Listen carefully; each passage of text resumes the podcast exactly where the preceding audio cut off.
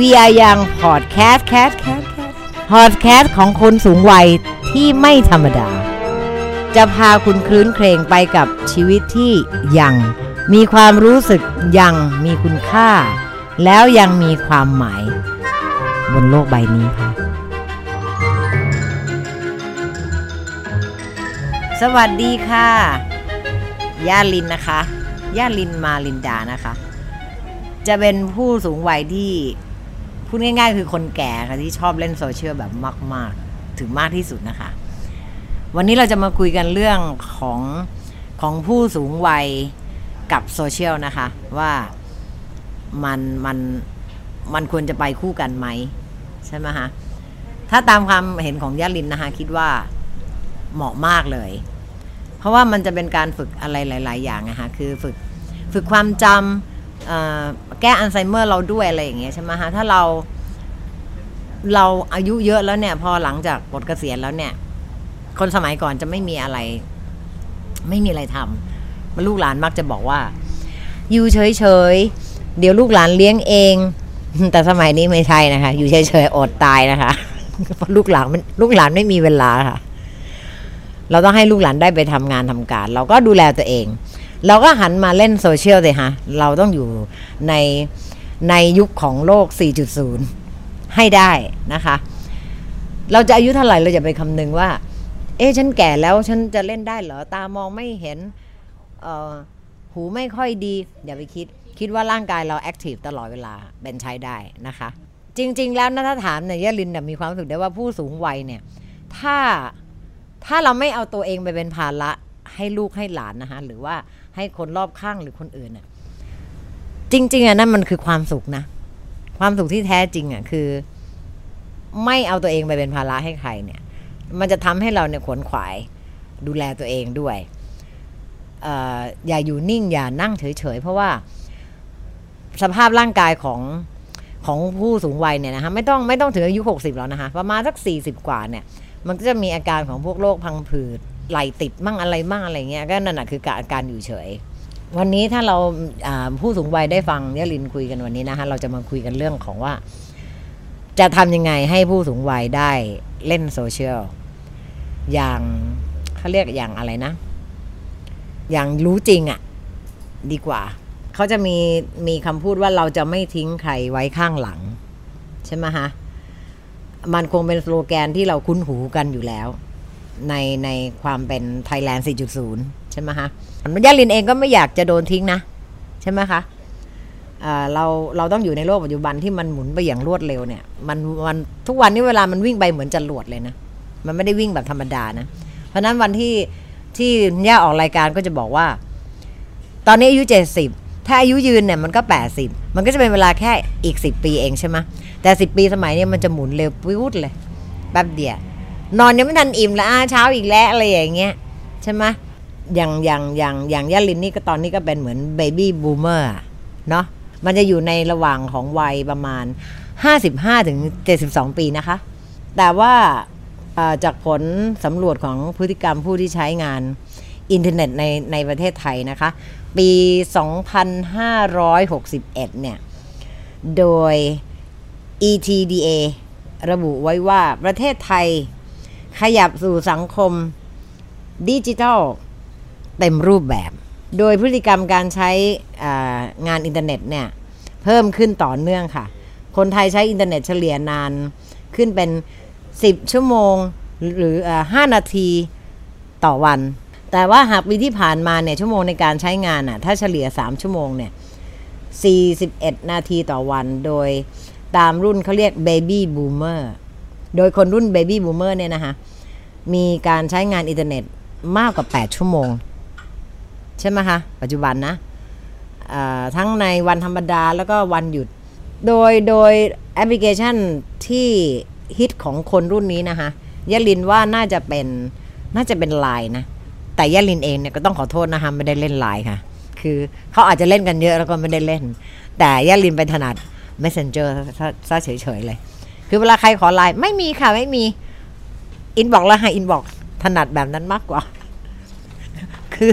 แต่นอกนั้นทุกคนอะทำไมไม่เล่นไลน์ไม่ก็มันไม่เล่นน่ะแต่นี่แนะนำให้คนอื่นเล่นนะคะ เพราะว่าอาจจะ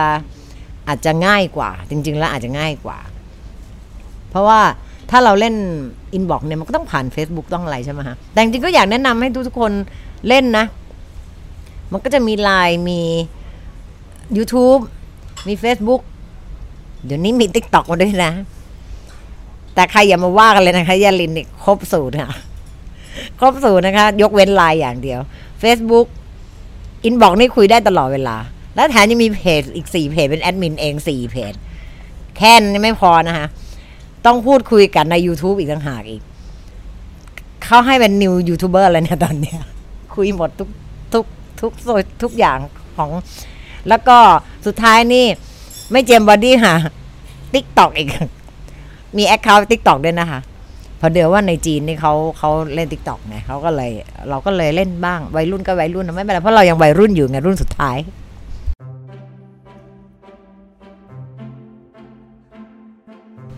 ไลน์เนี่ยนะคะเท่าที่เขาสำรวจนะคะก็จะเล่นกันอยู่ประมาณ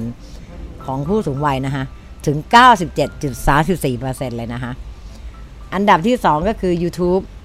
94.19%อันดับ 3 คือ Facebook นะคะ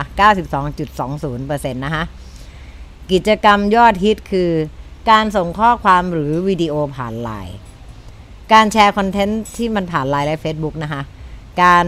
อัพ status การอัพโหลดรูปแล้ววิดีโอ เอ๊ะเรานึกออกละทำไมบางคนชอบบอกสวัสดีวันจันทร์ สวัสดีวันพุธ สวัสดีทำไมทุกวันแล้ว ไอตัวเราเองเนี่ยเราไม่เคยส่งอยู่แล้วไงใช่ไหมแต่เราเข้าใจถึงคนที่ส่งอะว่าเขาต้องมีมีความคิดถึงมีความหวังดีไงส่ง แต่เดี๋ยวมันติ้งติ้งติ้งตลอดเวลาเลย ของย่าลินนี่มันติ้งได้ทั้งวัน อันนี้จริง ๆ แล้วผู้สูงอายุถ้าหัดทำแบบนี้ก็ดีนะคะ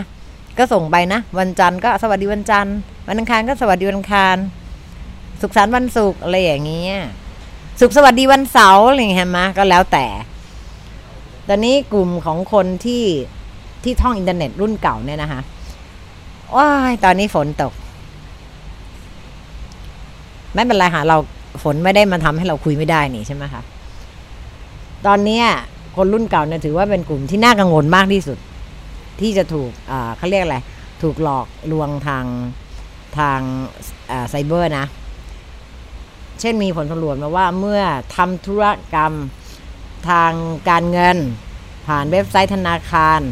ก็จะละเลยที่จะสังเกตว่ามันเป็นเว็บไซต์ที่ขึ้นต้นด้วย https นั่นนะมีประมาณ 55.94%นะคะ และเมื่อสิ้นสุดการใช้งานคอมพิวเตอร์สาธารณะอุปกรณ์เคลื่อนที่ของผู้อื่นก็ไม่ลบประวัติในการใช้งานออก อันนี้เขาเรียกไม่ระวังตัวเอง จริงๆ เราต้องระวังนะคะมันเป็นเรื่องที่เราต้องระวังด้วย ประมาณ 46.96%เลยค่ะ หรือไม่ก็ไปลง ไม่ไม่ลงชื่อออกจากการใช้งาน คือเราไปเข้าแอปพลิเคชันไว้อยู่นะ่ะมันจะเป็นเครื่องของคนอื่นเขาอะไรเงี้ยบางทีเราก็ไม่ได้ออกข้อมูลเราก็จะติดอยู่กับเขาใช่ไหมเพราะนั้นเราควรจะต้องมีความละเอียดนิดนึงนะคะผู้สูงวัยที่รักขาต้องระวังตัวเองนะคะเกิดมาจนถึงขนาดจะบั้นปลายนี่ต้องต้องมีความชาญฉลาดให้ถึงบั้นปลายของชีวิตเราด้วย อันนี้มันจะมีถึงประมาณ 26.14 เลย รวมถึงการที่ ไม่ได้ล็อกหน้าจออัตโนมัติ 29.71%นะคะ อันนี้ผู้สูงวัยฟังนะ ฟังยาลินพูดในอย่างงงนะเพราะว่ายาลินเป็นผู้สูงวัยที่แบบพูดได้เร็วปรืดเลย ตั้งตั้งใจตั้งใจฟังหน่อยค่ะ และอาจจะเป็นผู้สูงวัยที่แบบ ปกติบ้างไม่ปกติบ้างอะไรอย่างเงี้ยว่ามันอยู่ด้วยความสุขนี่ค่ะใช่ไหมคะถ้าเรามีความทุกข์ในพื้นฐานเราอาจจะนิ่งเงียบไงแต่ถ้าคนที่มันมีความสุขมันก็จะแบบ เหมือนเหมือนกราฟอะ่ะ มันจะดีดขึ้นดีดขึ้นดีดขึ้นอย่างเดียวเลย มันไม่ไม่ไม่ไม่ค่อยมีกราฟลงลงเรื่องความสุขเท่าไหร่นะคะ นี่เอ่อทำไงเราถึงจะรู้ทันโลกอินเทอร์เน็ต โลกอินเทอร์เน็ตเนี่ยอาจจะนำเราไปสูญเสียทรัพย์สินนะคะ เงินทองมากมายของเรานะ ซึ่งเราเราเราอาจจะไม่รู้ตัวไง แล้วก็มันจะเสียไปโดยโดยไม่จำเป็น และอาจทำให้บริโภคข้อมูลที่ผิดหากทำตาม ก็จะนำไปสู่อันตรายได้ เพราะนั้นการเล่นเนี่ยมันก็จะมีทั้งประโยชน์มีทั้งโทษ มีประโยชน์ก็คือมันทำให้เราเนี่ย สมองเราก็ล้ำอยู่กับเด็กรุ่นใหม่นะเราก็ยังคุยกันได้ใช่ไหมฮะแล้วก็แต่บางคนก็ ก็ลูกหลานก็ไม่ยอมสอนให้ผู้สูงวัยเล่นนะ ไม่มีเวลาไง คือโทษไม่ได้ เขาต้องทำงาน ถ้าเราคิดจริง ๆ แล้วคือทั้งลูกทั้งหลานเราทุกคนต้องทำงาน แต่ว่าทุกคนก็ห่วงพ่อแม่ห่วงปู่ย่าตายาย พี่ป้าน้าอาทุกคนนั่นนะฮะแต่ว่า การที่เขายุ่งเรื่องงานมันทำให้เวลาเข้ามาสอนผู้สูงวัยแล้วผู้สูงวัยก็จะช้าเขาก็จะหงุดหงิด ไอ้ผู้สูงวัยก็จะหงุดหงิด คนแก่ก็จะหงุดหงิดนะทำไมมันไม่ได้สักทีเลยอย่างเงี้ยแล้วมีปัญหาทะเลาะกันในครอบครัวซะเปล่าๆแต่ว่าเขาจะมีที่ที่ให้ไปไปอบรมเนี่ยใช่ไหมคะ การเรียนรู้ในโซเชียลเนี่ย ผู้สูงวัยหรือผู้ชราหรือคนแก่โดยพื้นฐานเนี่ยนะคะ ไปฝึกอบรมที่ยัง happy นะคะเขาจะเป็นเป็นที่ฝึกสอนให้ผู้สูงอายุได้เล่นโซเชียลนะคะ ไม่ต้องไปรบกวนลูกหลานค่ะ เพราะว่าลูกหลานเขาไม่ใส่ใจเราเราก็ใส่ใจตัวเองนำพาตัวเองไป อบรมกับเขาที่อื่นได้ ดูแลตัวเองนะคะ ผู้สูงวัยที่รักทุกคน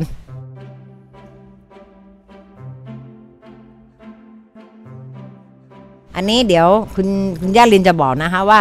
มันมันเป็นผลวิจัยพฤติกรรมการออนไลน์ของผู้สูงอายุนะคะ โดยดรเบียนัทโรจนประภานะคะนักวิชาการด้านผู้สูงอายุนะคะพบว่าการใช้สื่อสังคมออนไลน์ของผู้สูงอายุ ให้เกิดประโยชน์ ส่วนสำคัญอาจไม่ได้อยู่ที่เนื้อหานะคะ แต่เป็น ความถี่แล้วก็ระยะเวลาที่ใช้งานค่ะ ซึ่งมีผลโดยตรงต่อความสุขในวัยชรา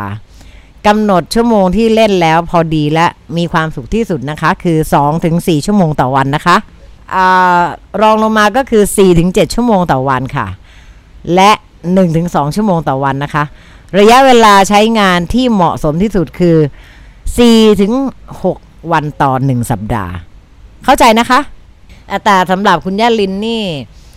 นับชั่วโมงไม่ได้ค่ะเพราะเล่นทั้งวัน เพอเพอๆอาจจะทั้งคืนค่ะเสพติดโซเชียลแบบชนิดแบบไม่น่าให้อภัย แต่ว่ามันจำเป็นนะคะเพราะว่ามันเล่นมาหลายปีมากแล้วไงฮะ น่าจะประมาณแปดปีได้ล้วแล้วก็ยิ่งมาเป็นโซเชียลในในใน Facebook เรา ก็มีคนตามเพลงเพลินเป็นย่าลินที่แบบ เล่นดนตรีร้องเพลงอะไรอย่างเงี้ย เมื่อสามสี่ปีที่แล้วก็จะเป็นเล่นคนเดียวใช่ไหมคะหลังๆ ก็จะมีน้องหมาตัวเล็กมาด้วย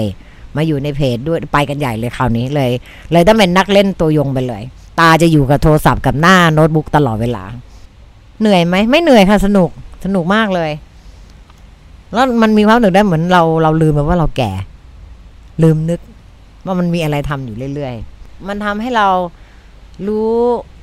เขาเรียกท่องโลกกว้างนะ จริง ๆ แล้วอะในโซเชียลนี่มันมีอะไรให้เราดูเยอะแยะเลย วันๆนึงกดเข้าไปดูเหอะจะไปท่องเที่ยวที่ไหนเผลอๆไม่ต้องเดินทางไปเอง ดูดูมันหน้าจอนี่แหละ เราใช่ไหมไหนจะไปดูทะเล จะไปดูป่า จะไปดูสวนจะไปดูโอ้มีที่ให้ดูเยอะแยะ คิดดูดีๆนะคะไม่ต้องเสียค่ารถค่าเครื่องบินไปทั้งนั้น นั่งอยู่กับบ้านเปิดจออย่างเดียว โอ้โห แฮปปี้จัดตาย แต่ว่าข้อเสียเนี่ยบางทีมันก็ อย่าหลงไหลมากเกินไปไงฮะแต่อย่างของย่าลินนี่ไม่ใช่หลงไหลนะคะคือย่าลินมันมีเหตุจำเป็นที่จะต้องทำเพราะว่าดันเป็นคนแก่ที่ชอบร้องเพลง แล้วก็ไปโดนใจเด็ก ๆด้วยไงฮะก็เล่นไปแต่ลูกหลานอะไรที่แบบจะวิ่งเข้ามาหาเราเพราะฉะนั้นเราก็ตอบ ถามตอบตอบถามเอากันไปเรื่อยๆ หรือบางที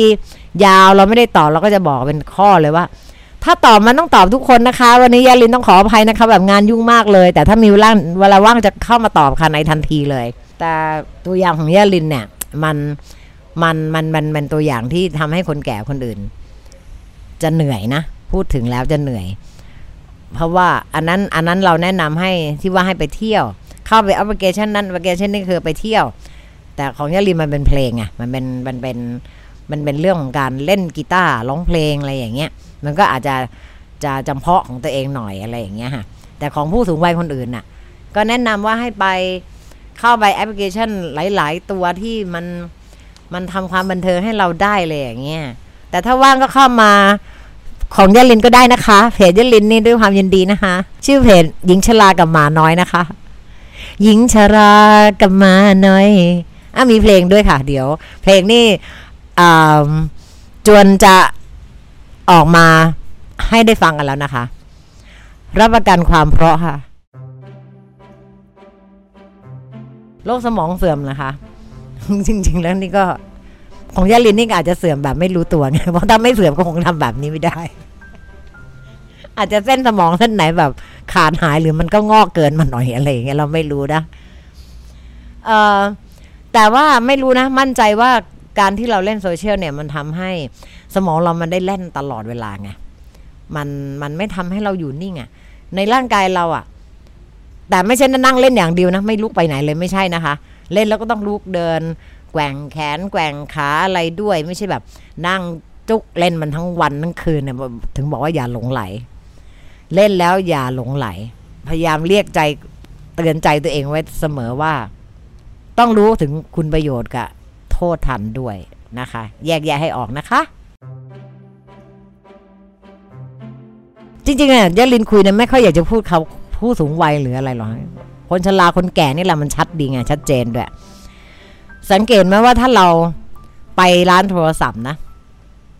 เราจะได้รับรับการแบบเหมือน นิดๆน่ะว่าเฮ้ยคนแก่ อ๋อหาโทรศัพท์แล้วครับอ่าเดี๋ยวเอาอาม่าไปเลยดีกว่าครับตัวหนังสือใหญ่ดี ไม่ใช่ค่ะฉันต้องการที่แบบอ่าแรมเท่าไหร่สูงๆอะต้องการตรงนั้นนะคะ เมมเยอะๆ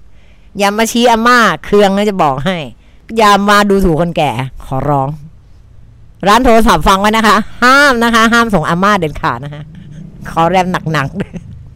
ๆเพราะเพราะว่ายาลินนี่หลายแอปพลิเคชันมากเลยทุกวันเนี่ยแล้วโทรศัพท์นี่เวลาทำคลิปไว้แล้วเนี่ยนะลบไม่ได้นะคะเพราะอะไรรู้ไหมคะเพราะคลิปเนี่ยบางทีเราไม่รู้ว่าอันนี้ลงแล้วหรือยังยังไม่ลงเราต้องทำกักกักไว้ด้วยไงไม่ใช่ทำปุ๊โพสเลยไม่ใช่นะคะ นี่พูดไปพูดมามันก็เหนื่อยอยู่เหมือนกันนะเนี่ยพูดไม่ได้หยุดเลยเนี่ยแต่แต่แต่แต่แต่ตลอดเวลาอ่าเป็นคนแก่ที่แบบ พูดได้ถึงยันเช้าอะหาอย่างนี้ดีกว่า ถ้ามีคนฟังนะ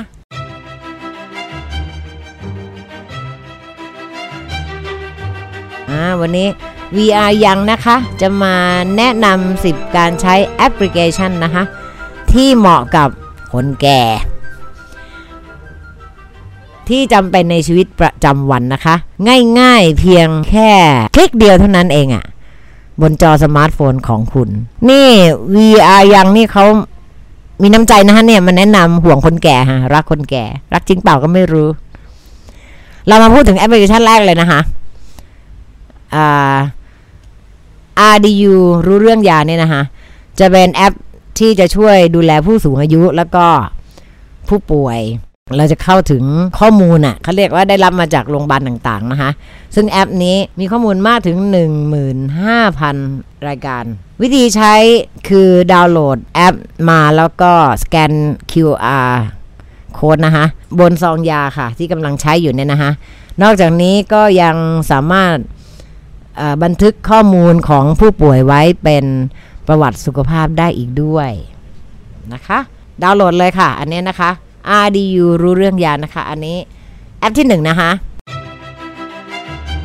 เพื่อไม่เป็นการเสียเวลาย่าลินจะแนะนำแอปที่ 2 ต่อไปนะคะ แอปที่ 2 จะเป็นรักษา อันนี้รักษาแบบทั้งโรคทั่วไปนะคะะทั้งอายุรกรรมแพทย์ หูตา จมูก ประสาท สัญญาศาสตร์ทั้งหมดจะคอยให้คำปรึกษานะคะ ซึ่งมีทั้งแบบที่เสียเงิน แล้วก็ปรึกษาฟรีนะคะ แล้วผู้ฟังที่ฟังอยู่จะเลือกแบบไหนคะ เสียเงินหรือขอปรึกษาฟรี แต่ถ้าเป็นยาลินนะคะ เลือกอย่างหลังค่ะ ปรึกษาฟรีดีกว่า เก็บตังค์ไว้ไปเที่ยวจะดีกว่าเนาะในเมื่อเขามีให้เราปรึกษาฟรีกับเสียตังค์แหมช่างถามมาได้ แต่แล้วแต่ค่ะ ถ้าใครมีเงินก็เสียให้เขาก็ได้ค่ะ จะได้ไปช่วยเหลือคนที่ที่แย่กว่าเรา นี่ไปสองแอปแล้วนะคะ แอปที่สามกำลังจะตามมานะคะ แอปที่สามคือ Doctor Me คู่มือปฐมพยาบาลเบื้องต้น ปวดหัวผื่นคันสะอึก แมลงกัดต่อย มีดบาด Doctor Me ช่วยคุณได้นะคะ มันจะเป็นคู่มือในการให้คุณค้นหาเนื้อหาด้านการดูแลสุขภาพด้วยตัวเองนะคะ ไม่จำเป็นต้องเรียกให้ใครมาค่ะคุณคุณก็กดคลิกไป แอปนี้นะคะจะแสดงเนื้อหาอาการโรคการปฐมพยาบาลนะคะ แล้วก็เป็นพวกยาสมุนไพรกว่า 200 รายการ จากคู่มือหมอชาวบ้านนะคะ แล้วก็สารานุกรมทันโรคค่ะ นี่ยลินเนี่ยท่าท่าทางจะรู้จริง เดี๋ยวแอปที่สี่นะคะ Google Map Google Map นี่เราจะต้องใช้ไหมเนี่ย แอปนี้นะคะจะช่วยให้คุณค้นหาเส้นทางการการคำนวณระยะเวลาในการเดินทางนะคะได้ด้วยค้นหาเส้นทางที่คุณต้องการไปด้วยการพิมพ์หรือออกเสียงพูด และยังสามารถตรวจสอบการจราจรได้ นอกจากนี้นะคะหากผู้สูงอายุออกไปเดินเล่นหรือไปเที่ยวแล้วหลงทางก็สามารถใช้การแชร์โลเคชันใน Google Map เพื่อบอกตำแหน่ง ส่งเข้าในไลน์เพื่อให้ลูกหลานได้รู้ว่าอยู่ที่ไหน แต่ย่าลินเคยใช้นะคะ บางครั้งหลงค่ะ ถ้าไปเจอซอยย่อยๆนี่หลงนะคะ มันมันเหมาะกับกับถนนใหญ่ๆที่ใหญ่ๆนะคะ ถ้าที่เล็กๆเนี่ยบางทีเขาบอกว่าอีก200เมตรถึงที่หมายของคุณ โอ้โห แล้วซอยไหนเลยอีก200เมตรเราจะวัดได้ยังไง แต่ไม่เป็นไรหรอกค่ะ อันนั้นคือเคยแต่ว่ามันไม่ได้บ่อย ดาวดาวน์โหลดแอปนี้มาใช้ได้เลยนะคะ แอปที่ 5 นะคะ คือปฏิทินเตือนความจำแอปพลิเคชันนี้นะคะ จะช่วยเตือนความจำให้กับผู้สูงอายุเช่น ผู้สูงอายุที่ต้องรับประทานยาในเวลาเดิมทุกๆวัน แต่ในบางวันเราก็จะลืมทานยา แอปนี้ช่วยให้คุณทานยาแล้วก็เตือนว่า วันไหนต้องทานยา เวลากี่โมง และวันละกี่ครั้ง ทุกแอปเนี่ยมันมีประโยชน์ทั้งนั้นนะคะ ที่ยาลินเอ่ยมาเนี่ยนะคะ แอปที่ 6 คือ Fast Track ทางด่วนชีวิตเรียกรถพยาบาลนะคะคือคือ Fast Track เนี่ยก็คือด่วนด่วนนะคะคือสาเหตุของผู้เสียชีวิตอันดับต้นๆนะของประเทศ แต่ถ้าเราช่วยทันก็จะโอเคนะคะ มามีการติดตั้งไว้ที่ในโทรศัพท์มือถือเรียบร้อยแล้วค่ะ จะต้องมีการลงทะเบียนเลขประจำตัวประชาชน 13 หลักนะคะ ข้อมูลสุขภาพต่างๆ เบอร์โทรศัพท์ติดต่อ เจ้าตัวและญาติ ข้อมูลเหล่านี้จะถูกบันทึกแล้วก็เก็บเป็นความลับเป็นอย่างดี เมื่อใดก็ตามที่รับมีเหตุฉุกเฉินนะคะเรียกรถพยาบาล ผ่านแอปพลิเคชันดังกล่าว เจ้าหน้าที่ที่อยู่ในพื้นที่ที่ใกล้เคียงสพชเนี่ยนะคะจากส่วนกลางจะทราบตำแหน่งที่อยู่ของผู้ป่วยได้เลย แล้วก็จะเข้าช่วยเหลือได้อย่างรวดเร็ว ขณะเดียวกันก็จะโทรศัพท์กลับไปหาเจ้าของเครื่องด้วยค่ะ เวลาฟังยลินพูดเนี่ยใช้ความว่องไว ของโสดหูด้วยนะคะ เพราะว่าจะเป็นคนพูดเร็วแอปที่ 7 นะคะ แอปที่ 7 ก็คือ magnifying glass with light ถ้าคุณเเขาเรียกอะไรอะ คือคือเราจะปวดตาอยู่เลยใช่ไหมฮะในแต่ละวันใช่ไหมเราลองดาวน์โหลดแอปนี้มานะคะ ตัวเนี้ยมาใช้เพราะว่าแอป magnifying glass เนี่ย with light เนี่ย จะช่วยให้เราขยายตัวหนังสือขึ้นนะคะที่หน้าจอของคุณนะคะ แล้วก็ไม่ว่าอ่านหนังสือพิมพ์อ่านนิตยสารหรือเล่น Facebook กับเพื่อน อย่าอ่านไลน์หรืออะไรก็แล้วแต่นะคะก็ยังเล่นในมือถือได้ ทั้งคืน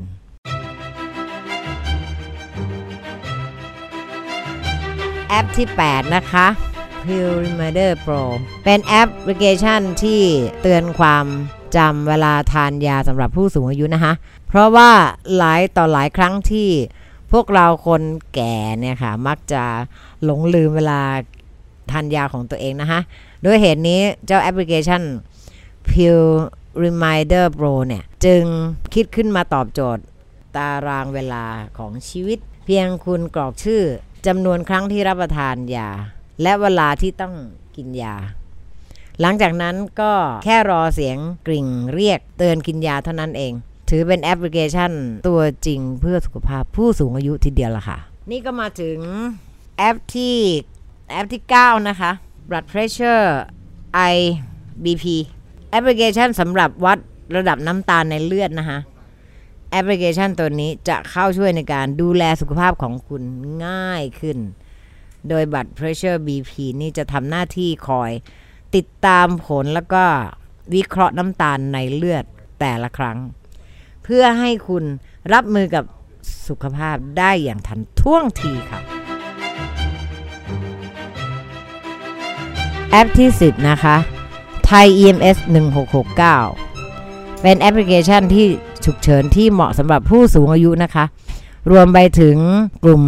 คนทุกวัยด้วย โดยแอปนี้มีไว้เพื่อเรียกรถพยาบาลในพื้นที่ ซึ่งใกล้ที่พักอาศัยให้มารับที่บ้านได้ทันท่วงที เพียงแค่คุณกรอกข้อมูลส่วนตัวที่อยู่ และก็เบอร์โทรติดต่อ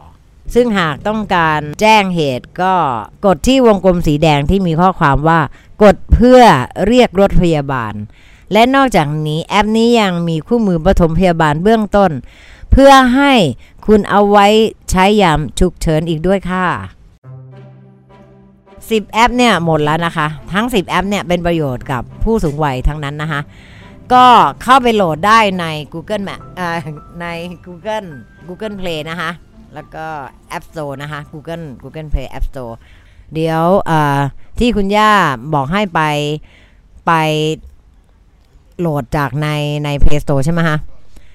เดี๋ยวคุณย่าจะแปะลิงก์ไว้ข้างล่างนะคะในอ่าในเพจ VR ยังนะคะ ไว้ข้างล่างนะคะ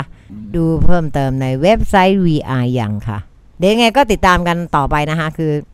เราก็จะมาพูดเรื่อยๆค่ะ ถ้ายังมีคนสนใจนะคะ เอาว่าสูงวัยหรือไม่สูงวัยถ้าสนใจที่จะเข้ามาฟังย่าลินนะคะ มาได้เลยค่ะอาบอกมาในเพจ VR ยังได้เลยนะคะ เดี๋ยววันนี้จะลากันด้วยเพลง เพลงอะไรดีนะ วันนี้ไม่ได้เตรียมตัวไว้นะคะแต่ว่า เดี๋ยวจะไม่ใช่ยาลินถ้าไม่เล่นกีตาร์